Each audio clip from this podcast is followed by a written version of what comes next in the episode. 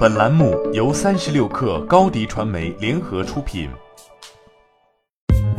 三十六氪正式推出一款学习型产品——克星学院，每周一封邮件，为你挑选最具价值的新闻，还能加入三十六氪终身学习社群，让你快速成长。原价每年三百六十五元，现双十一特价每年一百九十九元，每天仅需五毛钱。关注三十六氪微信公众号，回复“双十一”即可购买。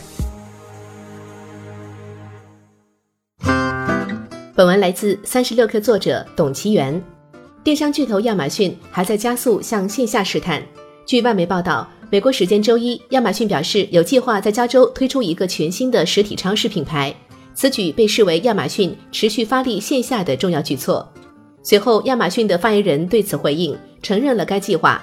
新的杂货超市计划于二零二零年开在洛杉矶的伍德兰希尔斯社区，而在媒体报道前，亚马逊就在伍德兰希尔斯社区发布了新的招聘公告。亚马逊表示，这个超市品牌不同于之前亚马逊收购的超市品牌全食超市，亚马逊给它的定位是杂货超市，也就是说，两个超市品牌并不会因此产生内部竞争，瞄准的不是同一块市场。全食超市定位偏向于生鲜零售，定位较高。因此，对商品的品类、质量要求极其严格，无法满足所有消费者的需求。这与亚马逊 Everything Store 的目标相悖。而新的杂货超市可以让亚马逊进入在美国市场份额更大的食品杂货消费领域，同时还不会打乱亚马逊在生鲜领域的布局。新的杂货超市将弥补全食超市、亚马逊书店、亚马逊购无人超市的短板，补全亚马逊的线下品类，甚至可能会采用迷你仓的方式。参照对手沃尔玛的方式，线上订货、线下配送，打通物流的最后一公里。此前在亚马逊的三季报中，亚马逊为打通线上商店配送服务的最后两小时，共花费了几十亿美元，结果收益却令华尔街分析师失望。新超市的设立也没有超出华尔街分析师的预期。在亚马逊今年三季报刚公布的时候，就有分析师认为，亚马逊为了发力线下零售，将会设立与竞争对手沃尔玛定位相似的食品杂货超市。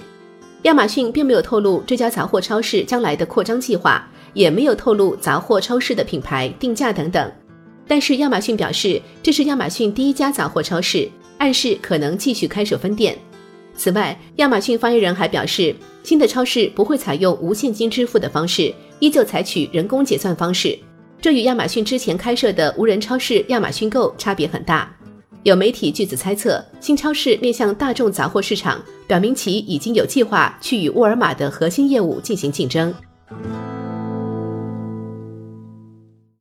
欢迎添加 baby 三十六克 b a b y 三六 k r 加入克星学院，每周一封独家商业内参，终身加入学习社群，聊风口谈创业。和上万课友一起成长进化。高迪传媒，我们制造影响力。商务合作，请关注新浪微博高迪传媒。